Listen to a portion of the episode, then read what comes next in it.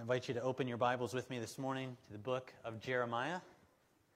Thank you to all the kids for doing a great job this morning, and for all those who work with our children. It's a great blessing.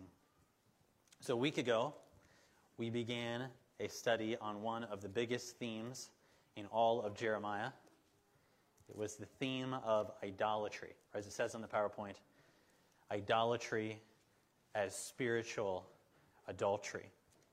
And the, these messages are closely connected to another big theme of the book that we looked at the theme of judgment. Because throughout Jeremiah, there's this constant refrain that judgment is on the way. Judgment is coming, or more specifically, that Babylon was coming. God was raising up another nation to plunder his people and to destroy his city and his house. And one of the key questions that we might ask about that is why? Why would God do such a thing to his people? Why would God do that to his own house that was set apart for his name? God's short answer to that can be found in the opening chapter. We looked at this last week. You can look at it, Jeremiah chapter 1, verse 16. This is one of the very first things that God ever tells Jeremiah. Jeremiah 1, verse 16. God says, And I will declare my judgments against them for all their evil in forsaking me. They have made offerings to other gods and worship the works of their own hands. That is God's short answer to the question of why. And what happens in the rest of the book, I think, is that God basically develops and illustrates that answer. And to get into this, we looked at the first sermon that I think Jeremiah ever preached. It was almost entirely on the theme of idolatry. That was from chapter 2, verse 1. It goes all the way into chapter 3, maybe even into chapter 4. And, and for today, just to remind us, I'm just going to pick a couple of the verses that maybe you would remember from this. So look at Jeremiah chapter 2 and look at the first two verses. Maybe you remember this. the, this is chapter 2, verse 1. The word of the Lord came to me, saying, Go and proclaim in the hearing of Jerusalem, Thus says the Lord, I remember the devotion of your youth, your love as a bride, how you followed me in the wilderness. But then look down to verse 5 and listen to what the Lord asks his bride. Verse 5 Thus says the Lord, What wrong did your fathers find in me? That they went far from me and went after worthlessness and became worthless. And then perhaps the two most memorable lines come in this next passage, chapter 2, verses 11 to 13. Has a nation changed its gods, even though they're not gods? But my people have changed their glory for that which does not profit. Be appalled, O heavens, at this. Be shocked, be utterly desolate, declares the Lord. For my people have committed two evils. They have forsaken me, the fountain of living waters, and have hewed out or dug out cisterns for themselves, broken cisterns that can hold no water. Now, in some ways, that could describe every sin to some degree, right? Sin involves forsaking God for something that will never satisfy. But especially here, this is maybe the most vivid picture in Jeremiah of idolatry. Now, those are just a few of the texts that stood out from last week's uh, message. But even from those couple of verses, maybe you could remember then some of the big conclusions we made about idolatry. Like, like number one, idolatry is the first and greatest cause of the judgment of God. And I keep saying it, that God obviously cares deeply about how we treat or mistreat other people. But judgment falls first because of what people do to God. A second, about how idolatry, and you saw it in this text, is exchanging God for something else. Idolatry is often talked about in Jeremiah as forsaking God or forgetting God, but it's more than that. Idolatry also involves exchanging God for something else, for something less. It involves exchanging God for emptiness. That's that famous text. My people have committed two evils. They've forsaken me, the fountain of living waters, and they've dug out cisterns, broken cisterns that can hold no water.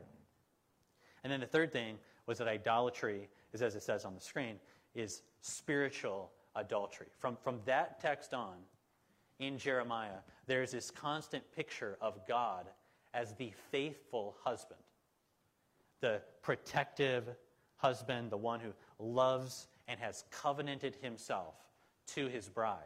But then God's people are pictured throughout the book of Jeremiah as an unfaithful bride. They are a covenant breaking people. And that is really, I think, helpful to understand why God cares so much about when his people run after idols. It helps us to see the jealousy of God, the good kind of jealousy, the kind that he has for the love of his bride. Okay, so that, that's kind of what we looked at. But this theme of idolatry goes throughout the whole book. Okay, and I didn't want to just take a look at just the first three chapters. I wanted to see how this is developed in the rest of the book. The book's 52 chapters. This might be the biggest theme in the book. So what I did is that for today is I've, I've just decided to take five select texts from different chapters okay, that are throughout the book just to try to fill in the picture of what Jeremiah says about idolatry, or really what God says about idolatry. Now, in, in almost every case, we're going to look at five passages, but in almost every case, we're just going to look at a couple verses of what is actually a longer message about idolatry. So you could look at this more on your own. In almost every case, though I'm only going to take us to one text on this, you could look at this in multiple chapters within the book. Okay, so I'm just trying to like give us a taste of what God says about idolatry, of how he looks at it when his own people give their love to other gods. What does God think about that? So the first text, look at Jeremiah chapter 5. We're going to look at five different chapters. Jeremiah chapter 5, verse 7. We're going to jump into a very intense text. The language in these texts is really rough, okay? Jeremiah chapter 5, beginning in verse 7. Starts with a question from God How can I pardon you? Your children have forsaken me and have sworn by those who are no gods. When I fed them to the full, they committed adultery and trooped to the houses of whores. They were well fed, lusty stallions, each neighing for his neighbor's wife. Shall I not punish them for these things, declares the Lord? And shall I not avenge myself on a nation like this? Now, as with last week, the language in these texts is very direct, very stark. But remember, this is God's own description of what he saw his bride doing. So think of those questions. How can I pardon you? At the beginning, at the end. Shall I not punish them for this? Shall I not avenge myself on a nation like this? But in the middle, you can see that their idolatry led to what? Gross, blatant immorality and adultery. And I think in this text, this is talking about physical immorality and adultery. One of the things that is clear as you read through Jeremiah is that a lot of the idolatry, this so called worship, involved gross immorality. So, a false god like Baal, you probably heard about Baal at many times. Baal was a god of fertility, for example. And so, the so called worship of a god like that was often accompanied by blatant sexual sin and debauchery.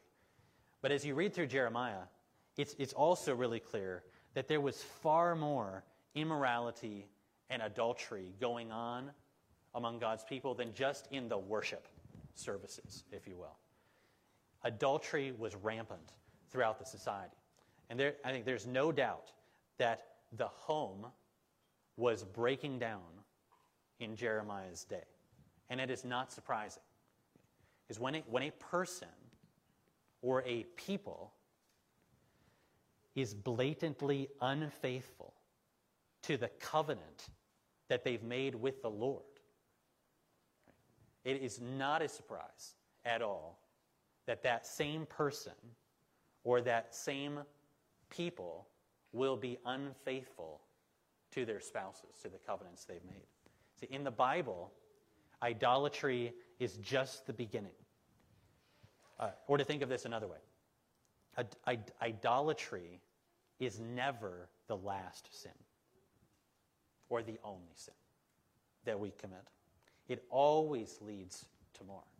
And its effect always goes beyond the individual who's practicing it. Idolatry leads eventually to the breakdown of homes, communities, and ultimately of the entire society. And so we hear God asking questions like this Shall I not punish them for these things? Shall I not avenge myself on a people like this? Now let's go to another text. This will be from chapter 7. so, text number 2, chapter 7. Again, we're just jumping in. This is a long sermon that runs all through chapter 7, but which we may look at at a different time. But Jeremiah chapter 7 for today, verses 17 to 19. So Jeremiah 7 17. God asked Jeremiah, Do you not see what they are doing in the cities of Judah and in the streets of Jerusalem? The children gather wood, the fathers kindle fire, and the women knead dough to make cakes for the queen of heaven.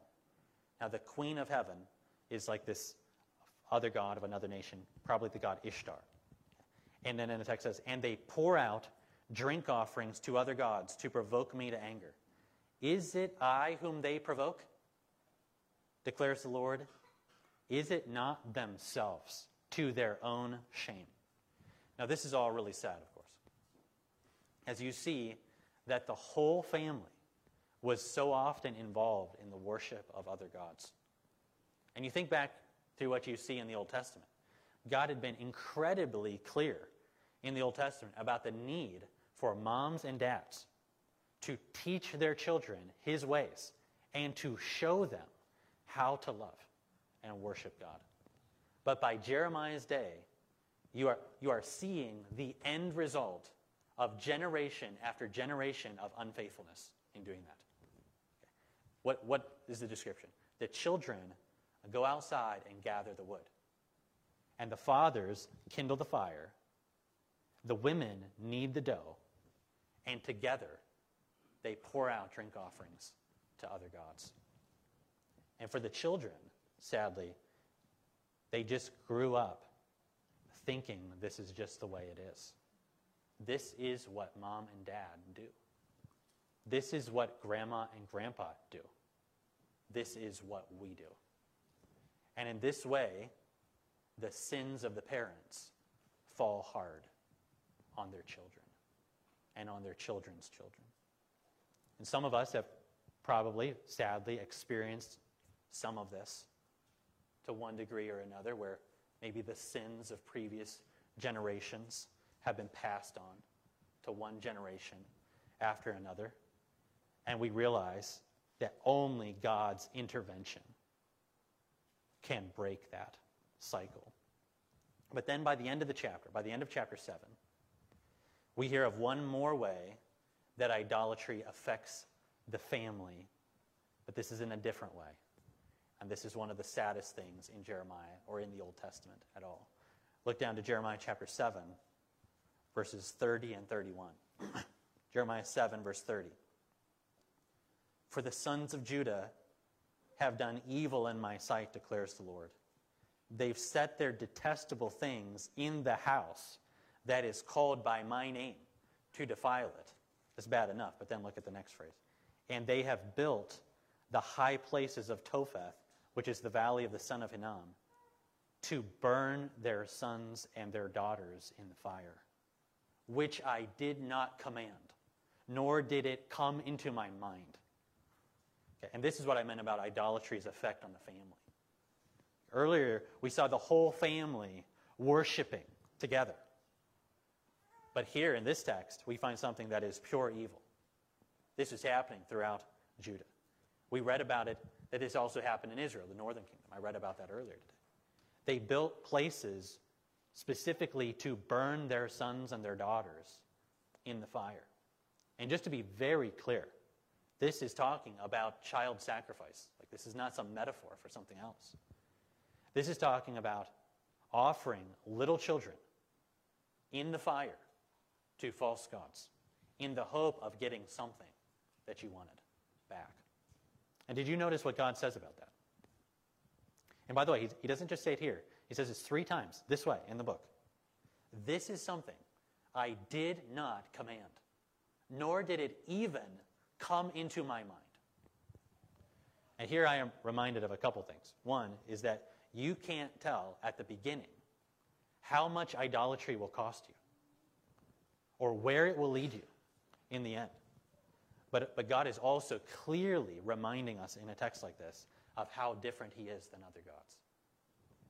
I mean, three times God talks about child sacrifice in Jeremiah, and three times He says that. I did not command this, nor did I even think about it. Our God loves life, He loves babies. He is good. All right, text number three. So far, we've looked at text from two chapters. Now to the third. This is sad too, but in a different way. Chapter 11, beginning in verse 9. So, chapter 11, again, is a, is a much longer message than what we're going to look at. But, chapter 11, verse 9. again, the Lord said to me, A conspiracy exists among the men of Judah and the inhabitants of Jerusalem. They have turned back to the iniquities of their forefathers who refused to hear my words. They have gone after other gods to serve them. The house of Israel and the house of Judah have broken my covenant that I made with their fathers. Okay, now that's like what we've already seen.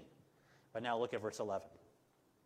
Therefore, thus says the Lord Behold, I am bringing disaster upon them that they cannot escape. Though they cry to me, I will not listen to them. Then the cities of Judah and the inhabitants of Jerusalem will go and cry out to the gods to whom they make offerings, but they cannot save them in the time of their trouble. Now, what do you, what do you see in those verses? A couple new things from what we've seen. Like, there is a day when it will be too late to escape. God's judgment for idolatry. We don't know when that will be, but there is a day when it will be too late. Because God says in this text, though they cry to me, I will not listen to them. And when that happens, what will people do? To whom will they cry out? They'll only be able to cry out to the gods they've served. And what will happen? What will they always find? Those gods will never be able to save them. That's what it says in verse 12, right? They'll, they'll go and cry to the gods, but they cannot save them in the time of their trouble. Now, to add to this, text number four, Jeremiah chapter 30, verse 12. So it's from the middle of the book. Jeremiah chapter 30, verse 12. Again, just jumping into a broader message. 30, verse 12. For thus says the Lord, your hurt is incurable, your wound is gravest. There is none to uphold your cause. There is no medicine for your wound, no healing for you. All your lovers have forgotten you. They care nothing for you. Okay, now what do you see there? Not only are other gods unable to heal, other gods do not care. They always take and they never give. And when trouble and despair and loneliness comes, which it always does, the gods you served will forget about you. Why? Because they do not that's, that's what we get when we forsake the fountain of living waters for broken cisterns that can hold no water. Now to our final text for today You can turn with me to Jeremiah chapter 44. Okay, this, I think, is the last story of Jeremiah's life that we have. And so this also seems to be the last message, at least that we have, that he ever preached. Jeremiah chapter 44. Now, for a little context here, because this is going to be, we're going to read a little bit more, a little review. You might remember that after Babylon came, because Jeremiah ministers for 40 years. Okay? So, a lot of his ministry, he's saying, look, Babylon's on the way, they're coming. But eventually they come, and they completely destroy Jerusalem. They burn down the temple. They take lots of people away into captivity. Jeremiah continues to minister during that time. But one of the things that you have to remember is they, Babylon does not take everybody away. They take a lot of people away, like some of them you've heard of, you know, Daniel, his friends, or Ezekiel, people like this. But they leave some of the people back in the land. Okay? And Jeremiah is given the option to have a good life in Babylon or to stay with those people back in the land. And he decides to stay back in the land. Okay, but eventually, even though God told those people not to do this, those people decided to run away to Egypt. And they actually dragged Jeremiah along with them. Okay? So this so if, if you're thinking back to the picture of the boiling pot, okay, this story is after the boiling pot has been like completely emptied out. And all the judgment has fallen, and you've got this group of people that has ran away to Egypt and they've taken Jeremiah with them. This is the last story that we know of in his life, I think. Okay? That means that the people he's talking to have actually witnessed firsthand all of the judgment. It wasn't just a threat, they've actually seen it with their own eyes. Okay? They have tasted what their sins have led to. They've seen how all their idols failed to save them. Okay? Now let's read that story. Jeremiah chapter 44, verse 1. The word that came to Jeremiah concerning all the Judeans, the Jews, who lived in the land of Egypt, at Migdol, at Tahpanhes, at Memphis, and in the land of Pathros. This is like the Egyptian places, okay? Thus says the Lord of hosts, the God of Israel You have seen all the disaster that I brought upon Jerusalem and upon all the cities of Judah. Behold, this day they are a desolation, and no one dwells in them because of the evil that they committed, provoking me to anger, and that they went to make offerings and serve other gods that they knew not, neither they nor you nor your fathers. Yet persistently I sent to you all my servants, the prophets, saying, Oh, do not do this abomination that I hate. But they did not listen or incline their ear to turn from their evil and make no offerings to other gods. Therefore, my wrath and my anger were poured out and kindled. Okay. Were you able to follow that? That's what I was getting at in that kind of story, right? All these people who fled to Egypt had witnessed with their own eyes the disaster that had happened. Okay, now let's continue reading in verse 7. And now, thus says the Lord God of hosts, the God of Israel, why do you commit this great evil against yourselves to cut off from you man and woman, infant and child from the midst of Judah, leaving you no remnant.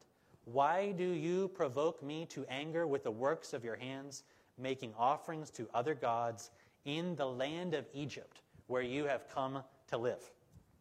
Okay, can, now can you understand what's happening? What are they doing? Even down in Egypt, even after all that they had witnessed, they are still making offerings to other gods in the land of Egypt. Even after all they saw, they just can't stop chasing other gods. God just keeps asking, why? Why are you doing this? Are you just wanting me to completely wipe you off the face of the earth? And did you notice God's first question in verse 7? Why do you commit this great evil against yourselves. I mean, at this point, God isn't even appealing to the covenant or to what they're doing to him, like he does in the other parts of the book so often. God is just appealing to common sense. Like, why would you keep doing this to yourselves? So in the next verses, the pleas and the warnings go on and on, but there's one specific thing I want you to see in the story, and that is the response to the final message of Jeremiah. Verse 15. so after Jeremiah says all this, verse 15, then all the men who knew that their wives had made offerings to other gods, and all the women who stood by, a great assembly, all the people who lived in Pathros and the land of Egypt, answered Jeremiah, As for the word that you have spoken to us in the name of the Lord, we will not listen to you, but we will do everything that we have vowed. We will make offerings to the Queen of Heaven. We will pour out drink offerings to her, just as we used to, both we and our fathers, our kings, our officials, in the cities of Judah and in the streets of Jerusalem. For then, back then, we had plenty of food and prospered and saw no disaster. But since we left off making offerings to the Queen of Heaven and pouring out drink offerings to her, we have lacked everything. Yeah, and on and on that response goes in that chapter. But we've seen enough to understand it. And I, I, think, I think that one line pretty much summarizes Jeremiah's entire, like the response to everything he did. We will not listen to you. Okay, but what is shocking to me about this story in particular is that this is still their response, even after everything they saw. Even after all the judgment, after they had seen everything Jeremiah said come true, even then, they simply will not give up their idols. In fact, if anything, they're even more committed to go after them now than they were before. Apparently, not even judgment is strong enough to root out idolatry from the human heart. We've seen a lot of things about idolatry. So, what I want to do is try to, the best I can, give a couple clear, concise sentences about what we've seen. Okay, I'm going to put it in and phrase it this way Six things idols will never do. Okay? One, this is just from what we've seen. Right? Idols will never give, they only take. Idols will take your time, energy, resources, your love, your family, whatever they can get their hands on. And in the end, idols will give you nothing. Two, idols will never make a person a better person. In Jeremiah, as throughout the Bible, idolatry is just the beginning of a downward spiral.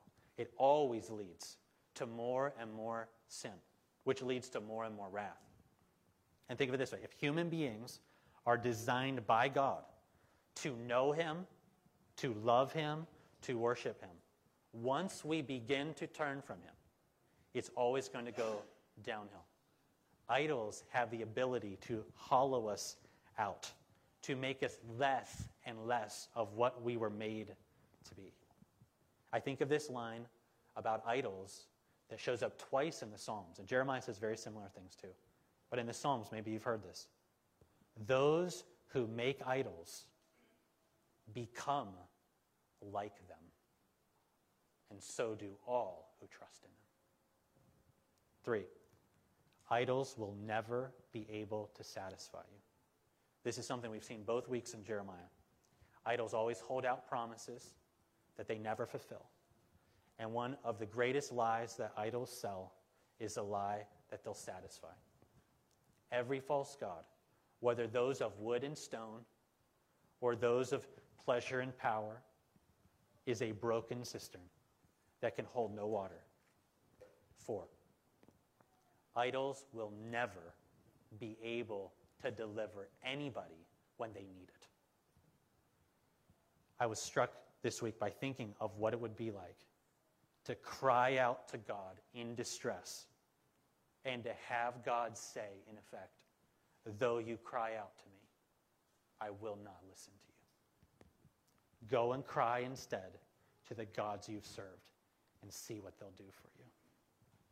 Idols will never be able to deliver you when you need it.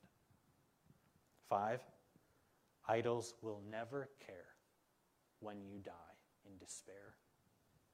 In Jeremiah, Israel is running from one God to another, from one nation to another.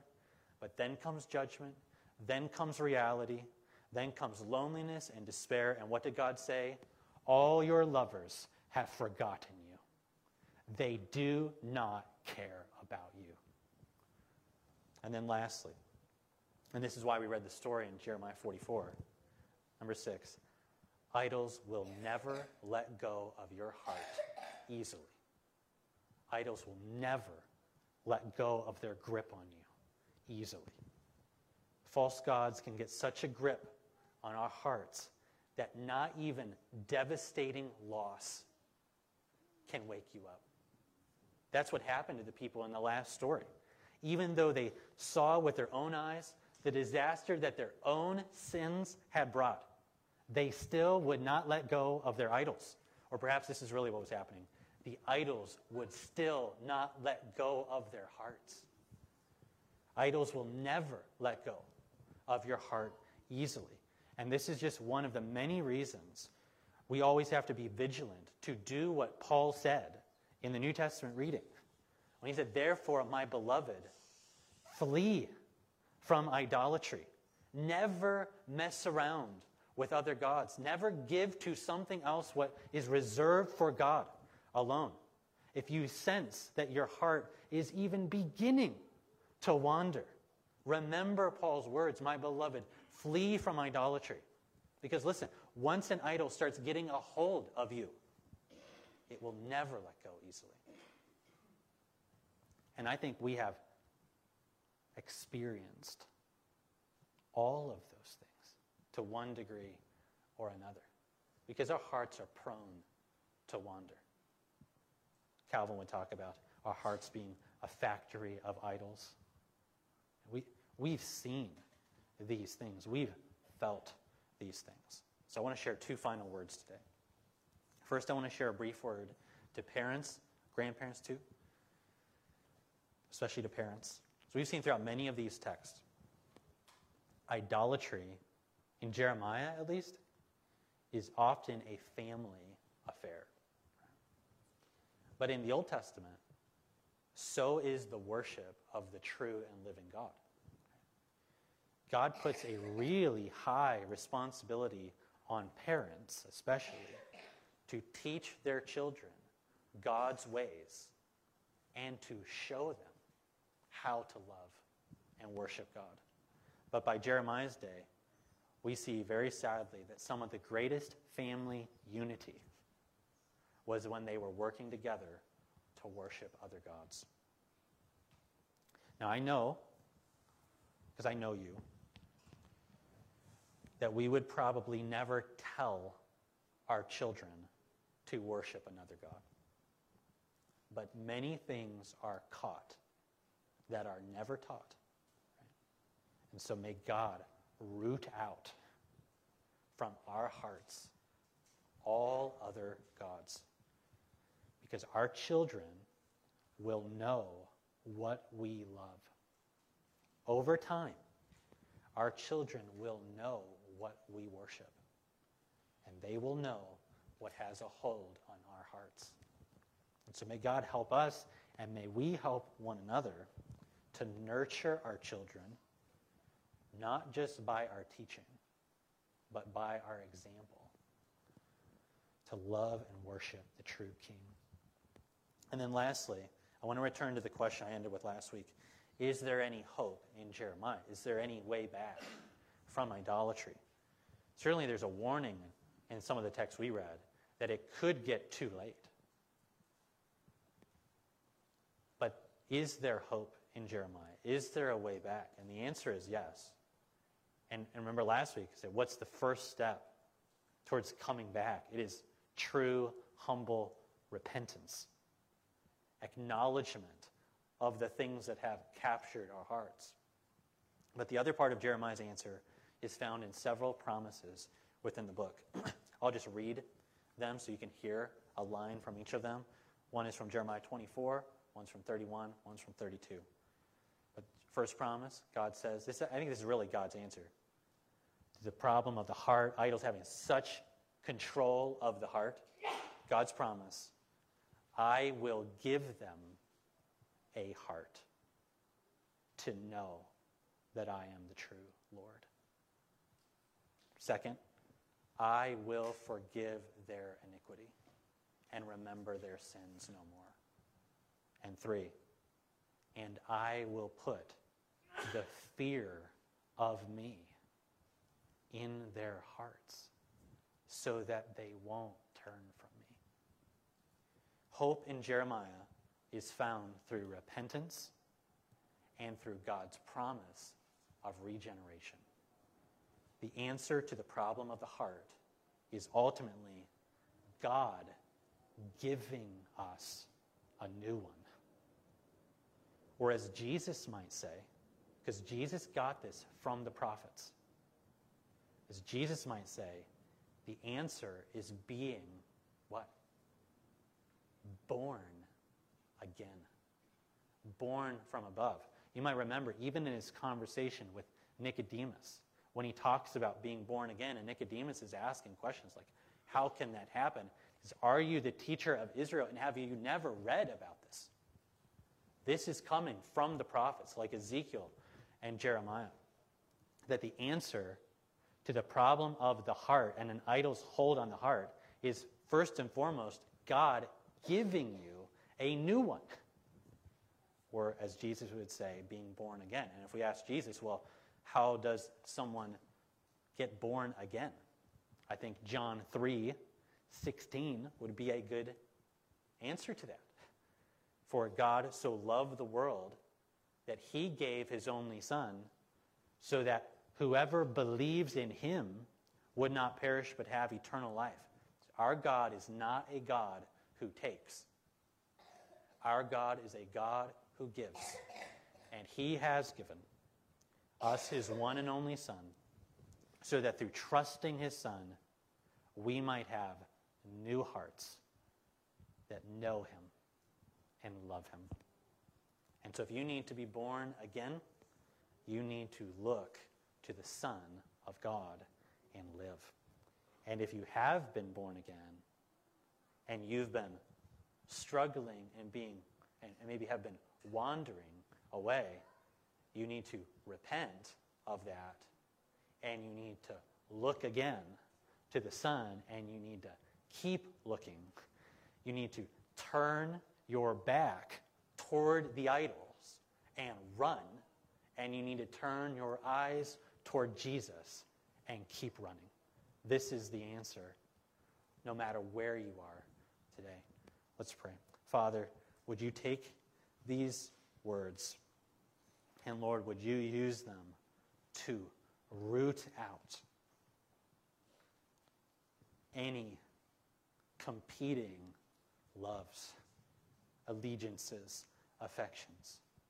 Lord, that we might love you with all of our hearts and all of our minds and all of our strength. You are worthy of this. Lord, and I thank you for granting us new hearts through faith in Jesus, so that our hearts actually are inclined toward you.